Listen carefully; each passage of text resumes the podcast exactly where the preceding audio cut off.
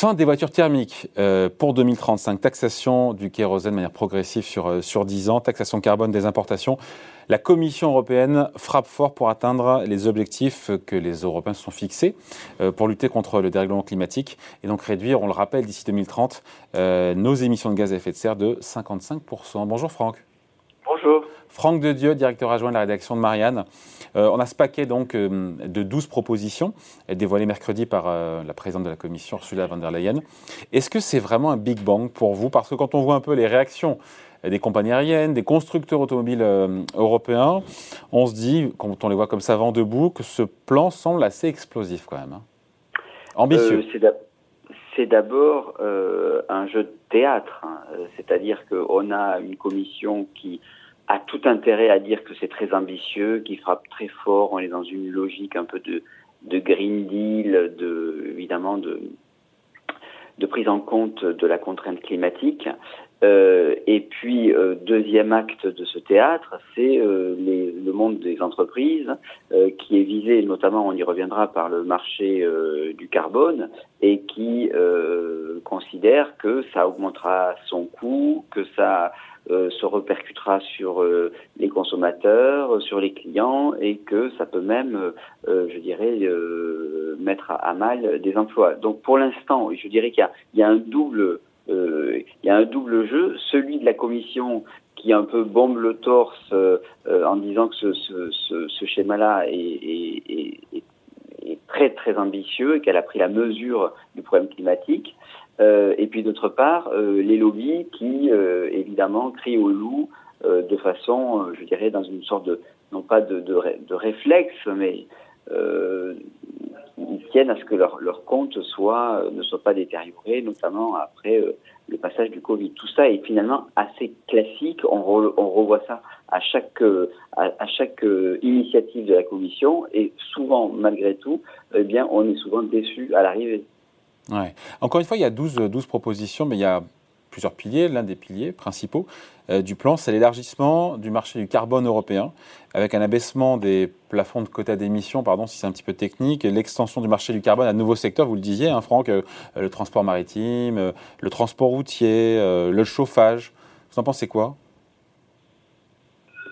Moi, je suis un, peu déçu. D'abord, je dirais, c'est pour ça, en ce sens que c'est pas véritablement un Big Bang. Je suis déçu parce que euh, on parle on parle de taxe carbone un peu rapidement, mais ce n'est pas une taxe carbone. C'est-à-dire que euh, ce, euh, le, le, le, la Commission a une nouvelle fois choisi la voie la plus libérale, la voie de marché pour euh, résoudre le problème. Bah, attendez, je coupe, attendez Franck, on parle d'une taxe carbone aux frontières.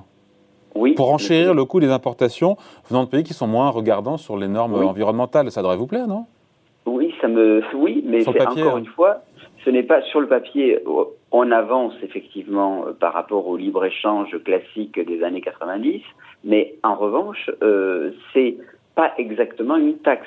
C'est ce mécanisme-là, euh, euh, je dirais, relève d'un mécanisme de marché avec des droits à polluer. Et là où on peut considérer qu'il y a des recettes de l'État, euh, c'est-à-dire euh, que le, marché les, les, droits à polluer ne sont pas alloués gratuitement, ils sont payant. Euh, donc effectivement, il va y avoir euh, des, recettes pour l'État. En revanche, le prix, et ils ne sont pas négociables, mais le prix auquel euh, ça se négocie, pardon, ça, ça, ça s'alloue, vont quand même dépendre du prix du marché. Donc vous avez normalement un État, lorsqu'il décide de taxer, il a la main sur son taux de, sur son assiette, sur son taux. Là, vous n'avez pas exactement la main. Donc, il y, a une forme de, de, de, je dirais, de mensonge sur l'expression de taxe euh, carbone. Euh, c'est pas exactement ça. C'est euh, des droits à polluer qui seront, qui vont devoir être. Ouais, mais quand on voit la trajectoire, Franck, quand on voit la trajectoire des prix du, du carbone, on se dit que c'est haussier. Donc, le signal prix, il est, il est clair. Alors, il y a un signal prix, effectivement, encore que changer les comportements. on pourra en discuter de ça, parce qu'effectivement, là, aujourd'hui, on est dans une logique de pénurie, d'augmentation des prix.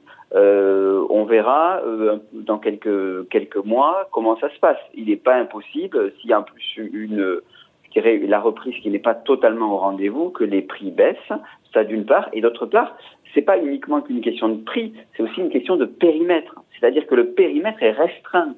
Ceux qui, les, importateurs qui ne sont pas respectueux, pas très regardants sur les normes environnementales, ce sont des, industriels qui commercialisent de l'acier, David, du ciment, de l'électricité, des pesticides. Il n'y a pas de produits manufacturés. Il n'y a pas de produits manufacturés, ce qui représente en gros 4% des importations. On est, euh, on est sur euh, quelque chose comme des recettes de, euh, je parle strictement du mécanisme de taxes aux frontières, enfin de droits liés aux frontières. C'est autour de 2,1 milliards de, de recettes, sachant que... Donc le, compte n'y est pas, le compte n'y est pas, c'est ça? Le compte n'y est pas tout simplement parce que c'est restreint. C'est que ce ne sont pas des produits manufacturés. Vous avez, l'automobile, ça ne sera pas le cas. L'acier, ça sera le cas. Vous pouvez même imaginer, effet pervers, ironie suprême de l'histoire, David, que les exportations, du coup, on aura, les, les, Chinois auront plus intérêt à exporter euh, des produits manufacturés, de l'acier, plutôt, euh, pardon, des voitures, des automobiles, plutôt que de l'acier. Puisque sur l'un, ils vont pas payer de taxes et sur l'autre, ils vont en payer. Donc on peut même imaginer que tout cela ne favorise pas la réindustrialisation de l'Union européenne. Donc là, il y a un vrai problème. Problème, si je peux euh, juste résumer d'un mot, problème de périmètre restreint et problème prix.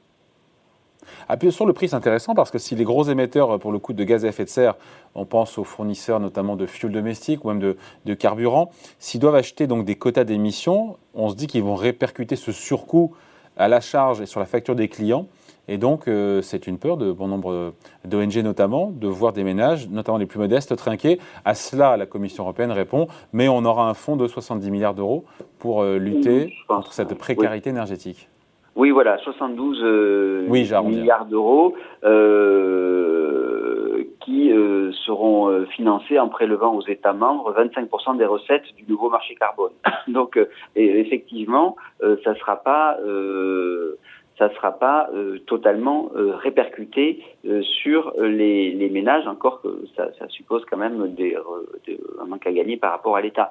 Mais je veux dire, l'argument, je dirais, de ceux qui sont plutôt dans une logique de protectionnisme vert, c'était de dire qu'effectivement, à partir du moment où vous, faites payer des taxes ou vous mettez des barrières à l'entrée de, vos frontières, vous augmentez le coût de l'importation. Et donc, euh, quelque part, euh, ce coût de l'importation, il se répercute euh, bah dans les... Quelqu'un doit le payer. Hein.